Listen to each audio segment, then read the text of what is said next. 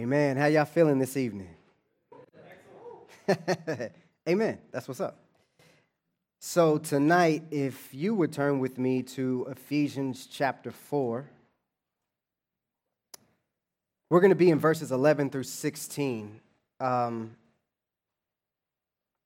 y'all going to kill me for this, but forgive me in advance. Y'all just sat down and got comfortable with it. Would y'all stand with me for the reading of God's word? I ain't going to read the whole chapter like I had planned because y'all brothers did a great job holding down that baritone and bass line during them hymns. So, I want to read um, Ephesians 4 11 through 16. I'm going to pray and then we'll dive into the Word of God for this portion of our time in the gathering. And the Word of God said, And he gave the apostles, the prophets, the evangelists, the shepherds, and teachers to equip the saints, uh, excuse me, to equip the saints for the work of ministry, for building up the body of Christ, until we all attain to the unity of the faith and the knowledge of the Son of God, to mature manhood to the measure of the stature of the fullness of Christ, so that we may no longer be children tossed to and fro by the waves and carried about by every wind of doctrine, by human cunning, by craftiness and deceitful schemes. Rather, speaking the truth in love, we are to grow up in every way into Him who is the head, into Christ, from whom the whole body, joined and held together by every joint with which it is equipped, when each part is working properly, makes the body grow so that it builds itself up in love. Let me pray. Father, we thank you for the time that we have gathered. We pray that you would open our hearts, that Holy Spirit, you would allow us to walk in sensitivity, that you would correct, that you would comfort, that you would provide clarity, and that you would mobilize every one of us to not just be hearers of the content from your word that we will be recipients of over the next 24 hours, but rather we would also be doers, Father God. So may we not turn a deaf ear. May we embrace conviction. May we embrace brokenness so that we can see the sufficiency of Scripture and the sufficiency of our Savior who is patiently molding us and shaping us. In Jesus' name we pray. Amen. You may be seated. So, jumping right in the middle of a book and then in the middle of a chapter is obviously uh, a, a challenge. And tonight, in my portion, we'll be talking about passing the baton of ministry. In Ephesians chapter 4, verse 1, that is the hinge verse because we know Paul has been hammering sound doctrine from everything from the Trinity's involvement to our very salvation to the process of what it looks like to be this new ethnicity known as the one new man, the body of Christ, that the work of Jesus has obliterated every wall of segregation that man has built to ostracize and segregate ourselves from each other, whether it's ethnicity, whether it's gender, whether it's social class. That, that Paul is now saying all of this heavy content that you have just received. Verse 1 of chapter 4 says, I therefore, a prisoner of the Lord, urge you to walk in a manner worthy of the calling to which you've been called. And basically, at this point, the doors of the church are open. In this hinge verse, now we are called to mobilize to live the reality of everything that has just been told that is ours because of Christ. So, in verses 1 through 6 of chapter 4, he's laying the foundation for unity, which is evidenced by Christ's work in destroying all those walls of segregation that we read about in chapters 2 and 3. And the unity of the body is to serve the onlooking world as a resemblance of the unity within the Godhead who redeemed us. Peter O'Brien talks about verse 7 in chapter 4 being a transition where Paul shifts his focus because he laid the foundation for unity. And now, from verses 4, excuse me, 7 through 10, he talks about what this unity looks like with all the diverse pieces that Jesus has brought together to make up his bride, the church. You see, we recognize in verse 7, but grace was given to each one of us according to the measure of Christ's gift. This is speaking of Jesus Christ giving us the gift of grace, the gift of salvation that we recognize back in Ephesians 2, verses 8 through 10. But then in verse 8, he says, Therefore, when he ascended on high, he led a host of captives and he gave gifts to men. Now, this is where it starts really starting to get a little bit more interesting because now he's turning up the flame to boil a little bit more because he loosely quotes Psalm 68 18. The language of Psalm 68 18 is a victorious king who has just won the battle. He is now enjoying the spoils of victory. And so, what it is talking about is Jesus is the conquering king who defeated death, hell, and the grave. He is the sovereign Lord. He is the one that is the head of the church. Everything that we see that is his positional reality at the closing of Ephesians 1. He's that dude and he's walking in that dudeness. And what we see here is that he is the conquering king and he is giving the spoils to his church. So, if it's the gift of grace that Jesus has given us, that's salvific. So, it means that Jesus saves sinners and Jesus gives saints to his church. We are the ones who are the spoils of his suffering that we read of in Isaiah. It was our soul. We are his trophies of grace. We are the reward of our Savior's suffering. And then he gives us to his church as his own personal gifts. Every man and every woman in the local church is a gift sent from Jesus. Now, I'm pretty sure you got a Rolodex of people that challenge you, that are frustrating. You're like, uh, bro, you don't even know old girl in my church. Or you don't know Deacon so and so who be handing out the butterscotch. You don't know that dude. He a gift? Hey, if he's a regenerate member in the body of Jesus Christ, and if she's a regenerate member, yes, they are a gift personally sent by our Lord to our local church. As it relates to the passing of the baton, normally we think of that and we think, of a relay race. We think, okay, four people on a relay race and they run their race and they hand the baton and they kind of fall back and cross their fingers and wait to see did we place, did we medal, did we win? I kind of want to get away from that analogy and I want to go more towards an analogy where it's think of Jesus in the upper room when he's breaking the bread and instituting the Lord's Supper. And he shares the bread with all of his disciples whom he was going to establish according to Ephesians 2:20 as the foundation of the church.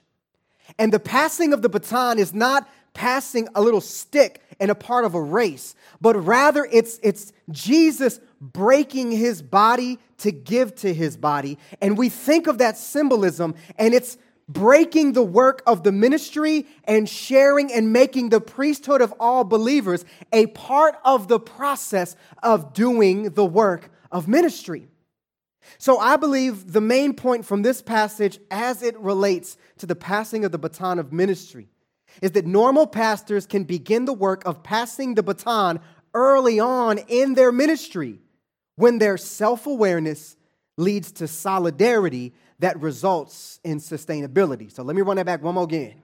Normal pastors can begin the work of passing the baton early on in their ministry when their self awareness, that's point one, leads to solidarity, that's point two, that results in sustainability, that's point three. I'm Southern Baptist, alliteration, boom, let's go. Self awareness Ephesians 4 11 and 12. So Paul jumps in and he gave the apostles, the prophets, the evangelists, and the shepherds and teachers. So Paul is identifying gifts that Christ has given and the way that he is phrased the giving of Jesus. It is a once and for all action. He has given these gifts to his church, the organism, to be a long lasting gift that has residual effects to continue on and continue on and continue on.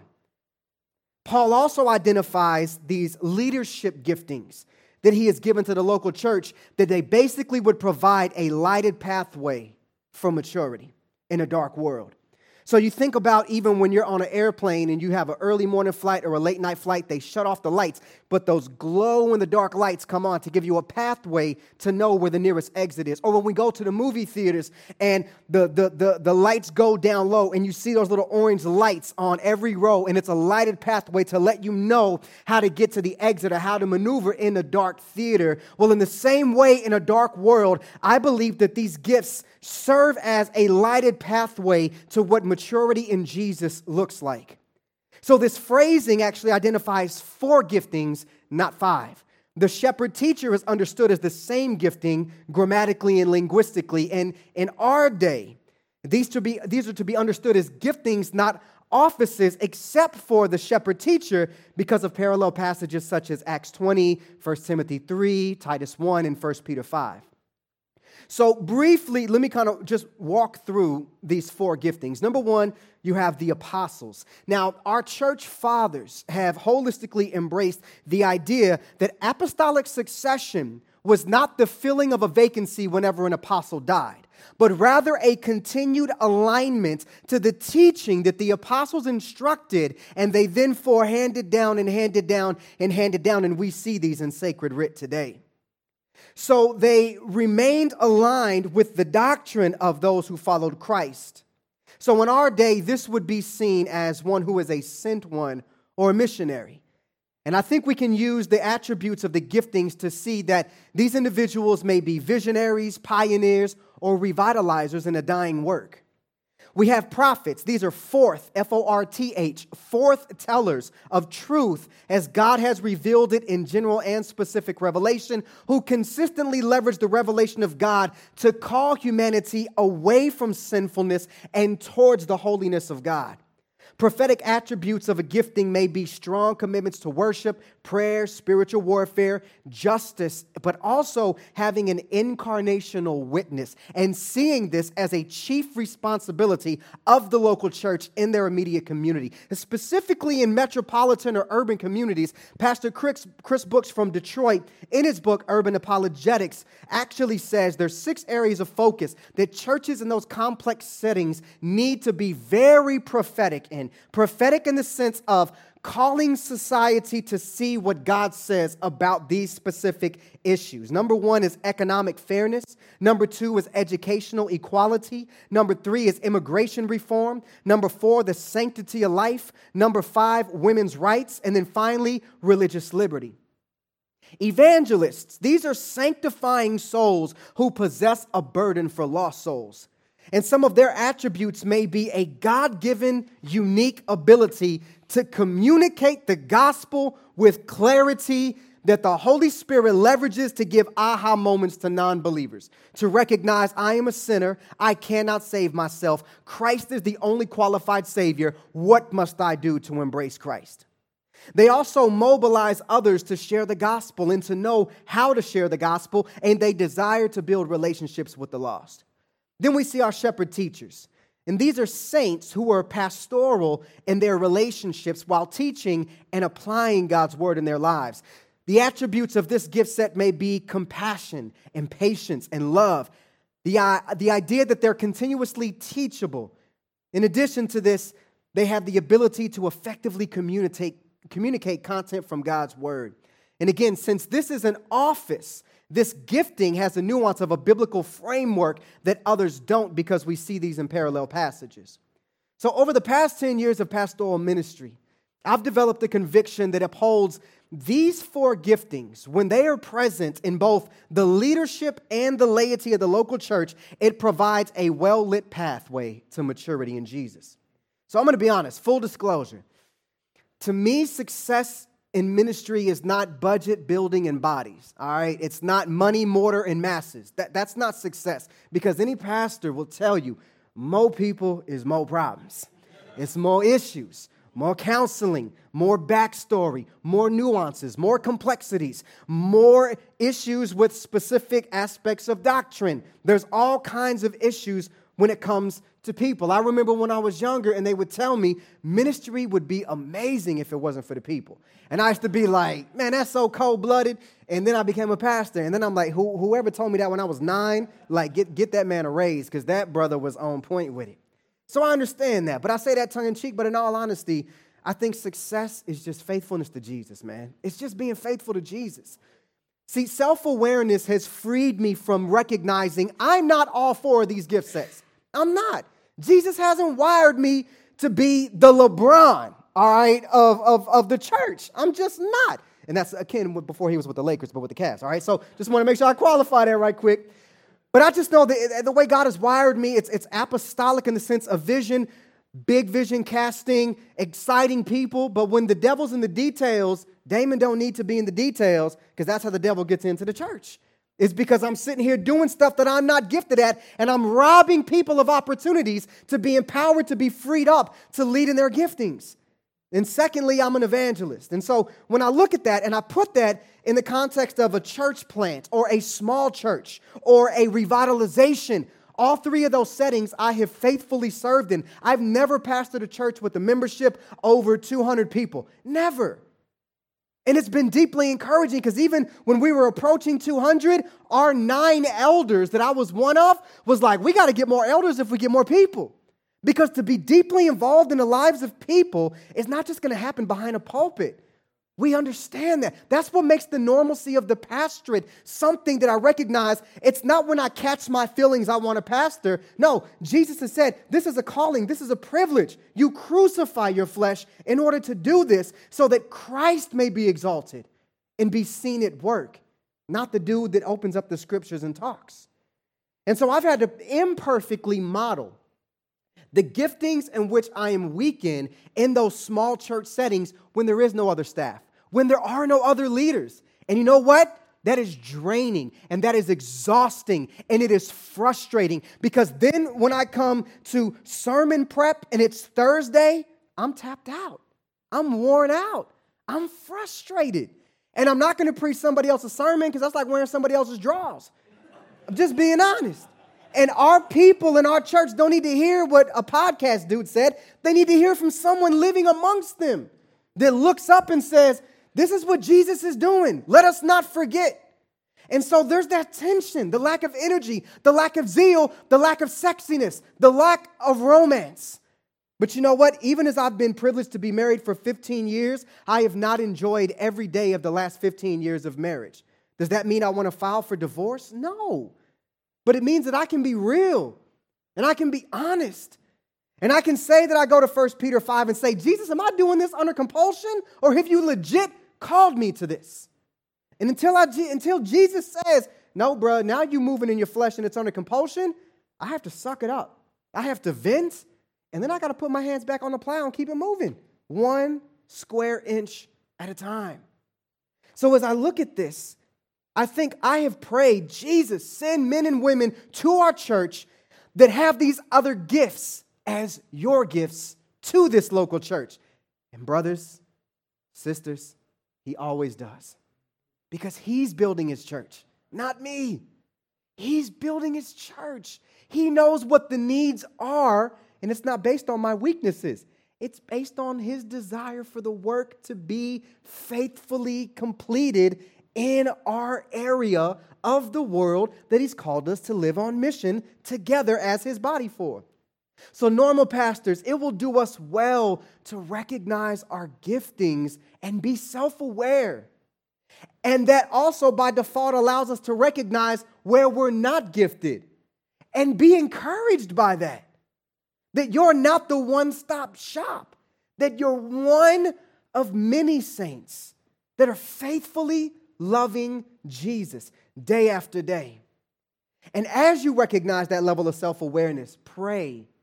And then as Jesus begins to send gifts, develop them and empower them for leadership and laity See, I'm in that process of, of breaking the bread and sharing the ministry with other gifted men in the local body that I say, man, I can see you living out the qualifications. What would it look like to be in candidacy? And then what would it look like to be in training for ordination a year after that? Like, what do your wives think? Let's get them together. What do we think? How do we get to know each other? How do we create a culture of vulnerability where we have to learn to volunteer content? Rather than have people probe in our DMs or in our Facebooks, but to rather say, hey, I'm gonna bring forth my sin struggles. I'm gonna create a culture of shared participation, of vulnerability, that I'm gonna take the risk of opening up my sin struggles to you so that you will not be caught off guard by a secret affair. You will not be caught off guard by a separate life that you had no idea about, and I successfully played the hypocrite in front of all of you.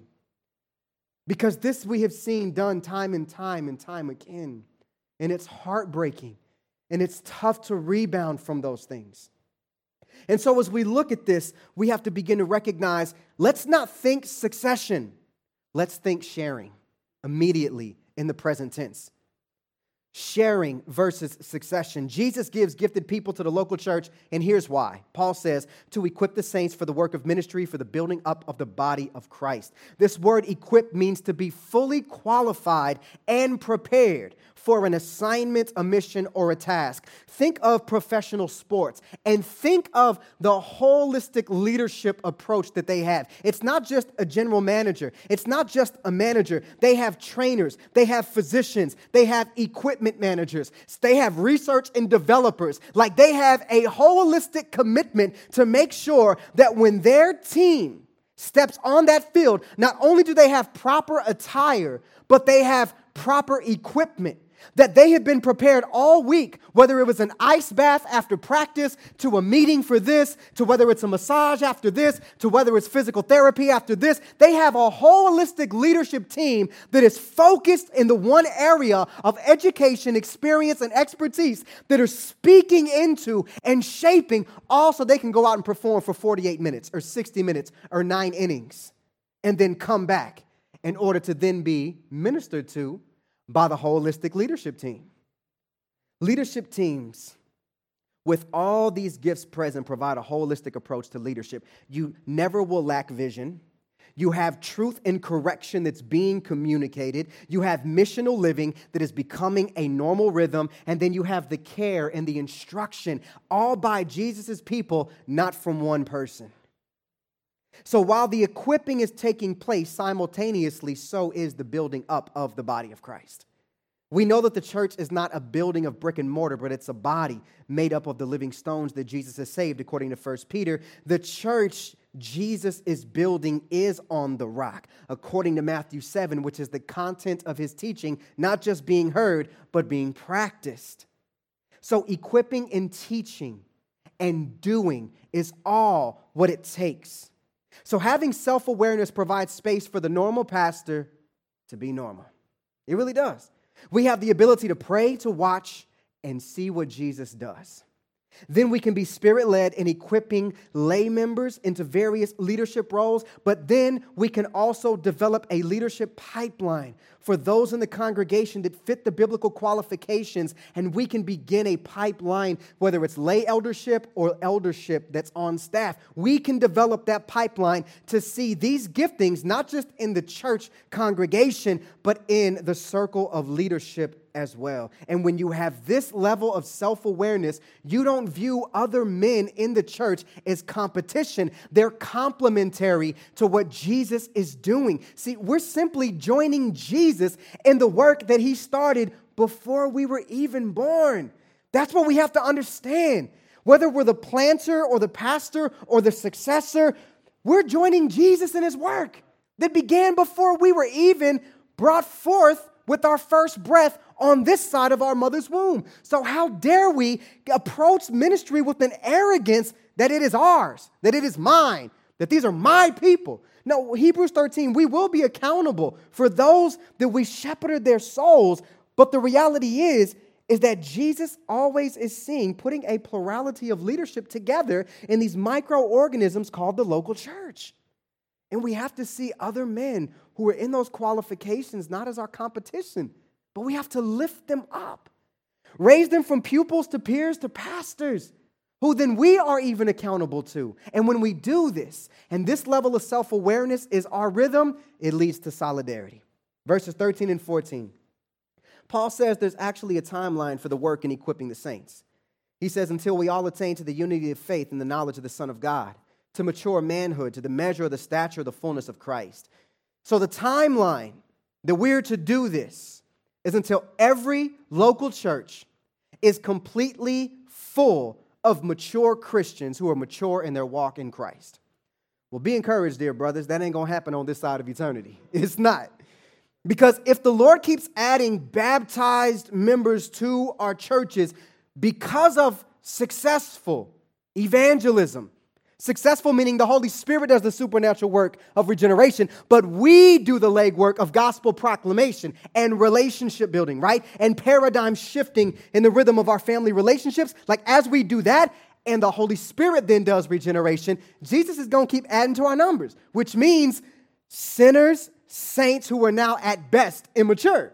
So they need a process of maturation. Maturity in the faith, like life, is only gained as we endure through hardships. James 1 2 through 5. Count it all joy, my brothers, when you meet trials of various kinds. For you know that the testing of your faith produces steadfastness. Let steadfastness have its full effect, that you may be perfect and complete, lacking nothing. See, normal pastors actually set the tone of response for the entire church when a time of suffering comes. I received a good yet swift rebuke from my wife. And I don't want to make it seem like when we first got married, this was like two months ago, all right? So this is, the wound is still fresh. And I remember when I was frustrated over something, like my son, he has ADHD and he has a couple other special needs. And I just one time I was just frustrated, I was tired, and he just began to throw a fit, man. And I just got like, like frustrated and irritated. And Alicia, my wife, just pulled me to the side and she was like, You know, you're the leader of the house. And when you respond with frustration and anger and negativity visibly in front of the children and I, you set the whole tone for the whole house to go in this direction, which is opposite of spirit filled living. And I'm like, who are you? Like, holier than thou? Like, I'm thinking of every cliche I want to throw at my wife. And she a hood chick, so I know she can take it. But she also holy, so I know she ain't gonna fake it, and she gonna come right back at me. And so I was so convicted, and I'm like, man, I don't want to hear that right now. But I needed to hear it in that moment because leadership sets the tone. So, normal pastors, how we respond to seasons of suffering, seasons of frustration, seasons of nothingness, the mundane, where there's no growth, only sowing, only watering, no fruit bearing, little grass at best, like we're frustrated, we set the tone in our response. So, if solidarity often comes through suffering, then we as normal pastors need to take heed to James. He says, to count it all joy, which doesn't mean be superficially happy and romantic, right? Don't look at the world through rose colored lenses. He's not saying that. What he's saying is, is take a step back and assess what's really going on. And then begin to recognize, you know what? Praise be to God that this trial is here because Jesus is still working on me. And Jesus wants me to mature. Now, that ain't how I respond all the time. I'm just gonna be honest with y'all. Don't get it twisted like, oh, that boy, he, no, I'm not. I'm the opposite. I'm like, dang, Lord, give me a break. And then I'm reminded, you know, your brothers and sisters in Pakistan, they would love to have this trial. And I'm like, ah, oh, that's right. Your brothers and sisters in the global south who don't have the sacred text, they would not say it's too hard and life is too busy to open up the Word of God today. They relish to memorize the Word of God because they can't have it in front of them. And you're complaining about this? And I'm like, Psh, I don't like meeting trials. But if this is the only way that maturity is gained, is to go through so you can grow through, then I have to recognize when you meet trials of various kind, the word when means you're going to have a common knowledge of a diversity of attacks. And often they come almost simultaneously, like waves in the middle of a tide, just bam, bam, bam, bam. And right before you can say, Lord, what next? Then you get hit with something else. Well, he says, when you meet, this word meet carries the idea of a familiar face that you consistently see. Moving to Los Angeles, born and raised in Kansas City, grew up in Wyandotte County. We got traffic on I-70 between 330 and 4, right? Like that's that's traffic in Kansas City. They'll move to Atlanta. In Atlanta, they don't know what they're doing. It's an accidental big city. They don't even know what's going on. Six million people swoop inside of like, well, we got 435, they got 285. So six million people run into inside of like a 435, then they all dip out, right? As soon as work gets out. Makes no sense. You sit on the freeway for like an hour and a half. Well, that prepared us for Los Angeles. Because when we got to LA, like me and my homie Carlos, he's from LA, I was like, oh, we're gonna go to this Rosedale's Barbecue. It's my favorite barbecue joint growing up. So we're at the airport at KCI, and I'm like, we got to go all the way down. He, he's never been to Kansas City. So I'm like, we got to go to Southwest Boulevard. And I'm like, it's 17 miles. LA standard, we're like, dang, that's an hour and a half, bro, at best. At best with a carpool lane. And I'm like, oh, 27 minutes. He's like, what? I'm like, yeah, bro. So now imagine people that transplant to Los Angeles. You can tell them because we know living in LA for two and a half years, I ain't got white knuckles when I drive no more. Because I know whenever I leave the crib, traffic is waiting for me, like, what up, dog? Like, it's just, that's just the culture. When your commute to work is an hour or under, that's a praise break. Because anything above that is like, all right, gotta grind and hustle. So when people are not from Los Angeles, they hit traffic and you can see them ah, ah, looking at their app and white knuckles and people from LA are crocheting like, oh boy, you're gonna get used to this. Like, you gonna learn today. Like, like everybody in LA know. Don't be surprised. It's traffic everywhere. James is saying the same thing. James is saying, be like an Angeleno when they treat traffic. It don't catch me off guard. It ain't gonna ruin my day. I just plan accordingly and be like, now I can listen to my podcast. Now I can hear the word of God read because I got three hours on the freeway today. It's all good. I'm gonna make the most of it. James is saying, have that attitude. Don't be surprised when gossip and slander hit you. Don't be surprised when they leave the church quietly. Don't be surprised when people surface with false allegations. Don't be surprised when their salvation is proven to not be genuine. Don't be surprised when the enemy comes it with you with thoughts of depression. Don't be surprised when your wife gives you no feedback about the sermon. Don't be surprised when people don't praise your every decision. Don't be surprised by these things. Why? Why? You should expect it as a believer. He says, when we meet trials, the word trials actually was used to show the purity of a precious metal. My pastor growing up would always tell us about the silversmith who was asked by a young man, How do you make silver and how do you make these ornaments? And he put this old nasty rock on this spoon and he fired up his oven and he threw the spoon in there that had a long handle and he left it in there. Then he pulled it out and he left it in there, pulled it out, and he repeated the process for a while until the young man got frustrated. And the young man was about to leave, and the silversmith said, Oh, no, no, no, it's done. He said, Now I can pour it and mold it. And the young man was like, How do you know it's done? And he said, all the impurities have been mel- mel- melted out when I can see my reflection perfectly. When I see my reflection in it, all the impurities are out. Now it can be molded into whatever I want to make it to be. This is what the trials do. The fiery trials purge the carnality. They purge the unbelief. They purge the sinfulness out of us so the Father can see his reflection in us. And if normal pastors are the ones that God is leveraging through trials, and God the Father looks and sees his reflection in the way that we're responding, then imagine what the laity will respond like as they're enduring trials as well. See, Paul says that the more mature we are, the more of the measure of the stature of the fullness of Christ that we will live out. In the Texas State Capitol building in Austin, there is a picture hanging of James Butler Bonham. James Butler Bonham died before modern photography was ever created. There is, known, known, there is no known portrait of him, no drawing, no nothing. But there's this picture of him hanging in the Texas State Capitol building in Austin. And it's like, well, if there was nobody knows how to, the brother really looked, then who is that? Well, the dude in the picture was actually his nephew that the family said was almost like his identical twin. You see, there's no known portrait of Jesus. I, I, know the dude with the perm and the soft lips and all that. That's not Jesus.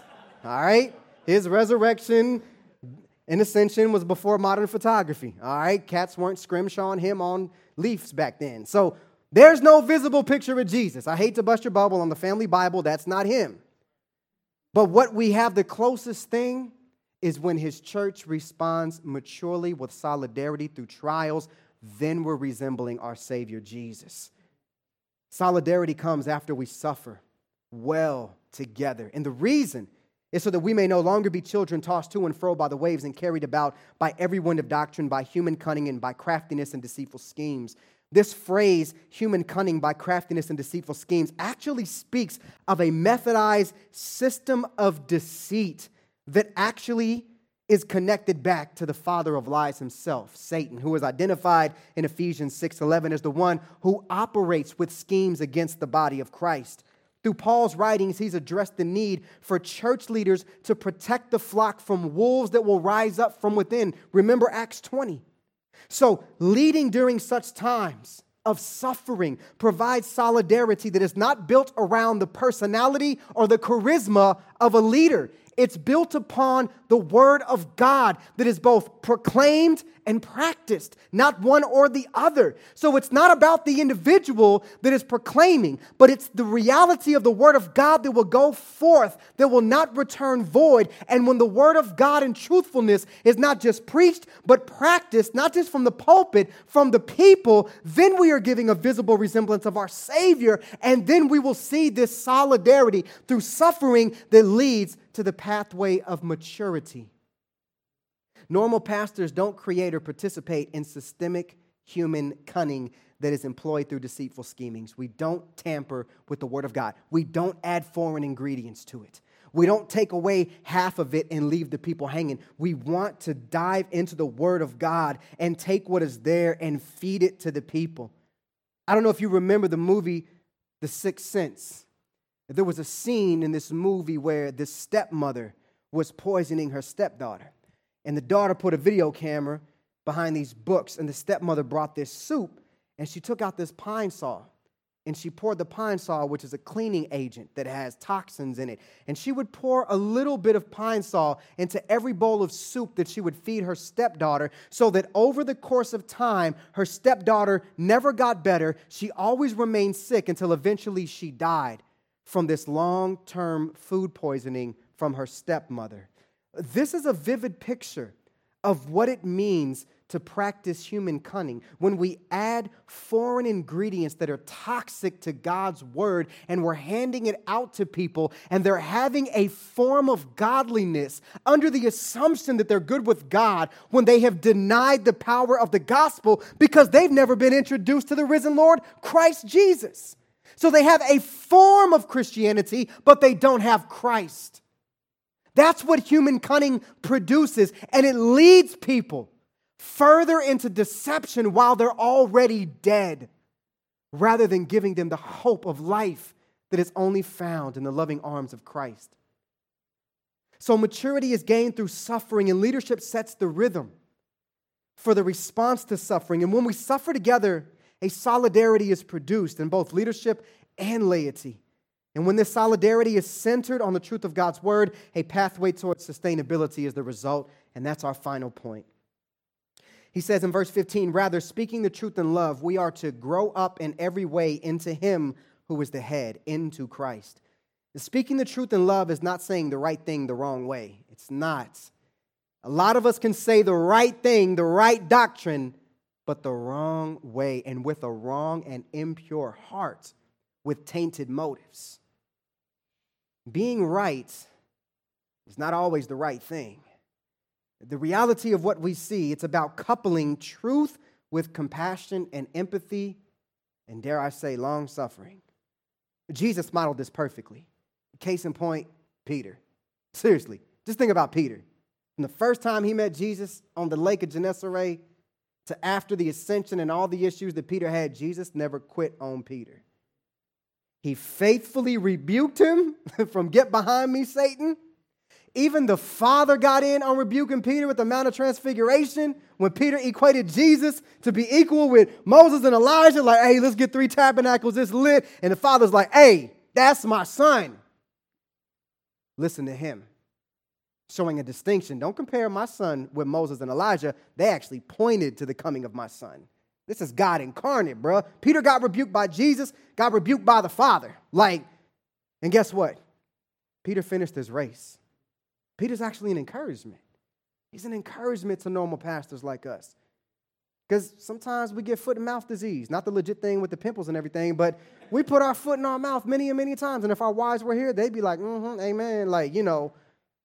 But I praise God that, man, Jesus loves us enough to couple truth and love with long suffering and compassion.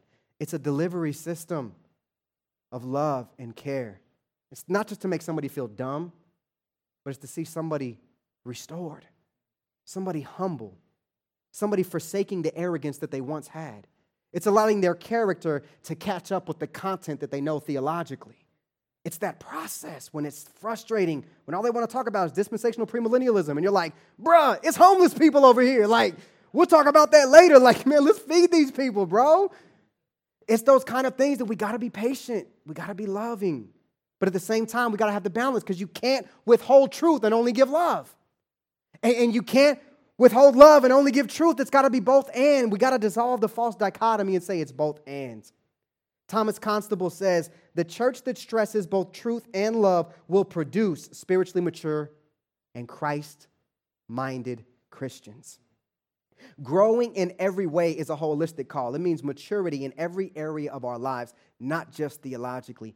Some of our people need to learn how to balance their budget. Some of our people need to learn what disposable income does not always have to go on your food or your entertainment. People need to learn what sexual ethics really is in this day and age. People need to know that there are legit addictions that they need to be freed from. People need to recognize that the gospel speaks to their work ethic. They need to see that Jesus saved the whole of them, not just their theological system. They have to see how the gospel saturates every nuance of their life, their past, their present, and their future. And in the local church, this is the perfect place for this to be done because Jesus purchased every single one of us with his blood, according to Ephesians 1 7. So we have to stop treating Jesus like a hotel guest and allow him to recognize, and we recognize that our heart is his home. And he is doing the process of an extreme makeover progressively through this process that we know is sanctification. And if he's doing it in us, he's doing it in every believer. So we need to respect the Holy Holy Spirit's ministry and the work of sanctification in other believers' presence in our local church. This is where the frictions and divisions come in.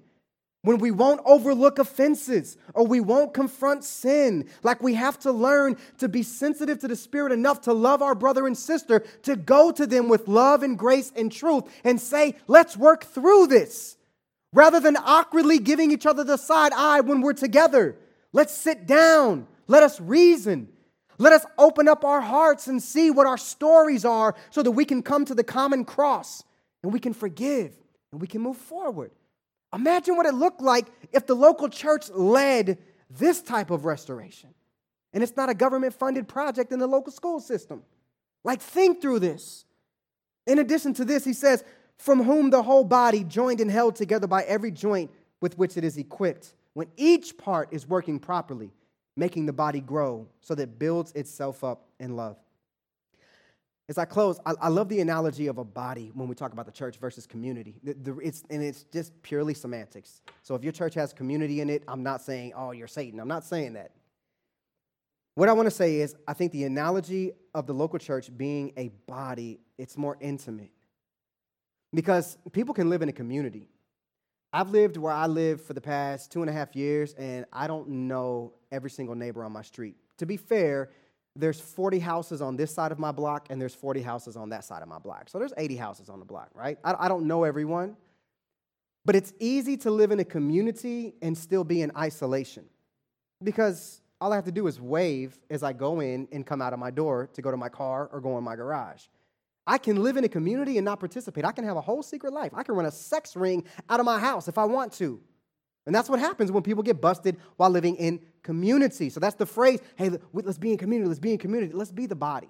The reason is, is I'm recovering from pneumonia. Like, I'm okay though. I'm on, I've been on antibiotics for a week, so I don't want y'all to think I can't cough or nothing or shake that brother's hand. I'm good. I'm straight. If I wouldn't, my wife wouldn't let me be here. So I'm recovering from pneumonia. And the thing about pneumonia is even though it was my respiratory system that was infected, all of the other systems in my body were affected. All of the other systems in my body began to try to work together, even though they weren't infected, to assist with what was going on in my respiratory system. You see, when one part or one system of the body shuts down, the whole body feels it. We can live in community, and if somebody doesn't pay rent, the rest of the community may not feel it. It's up to that person to say, hey, I need assistance.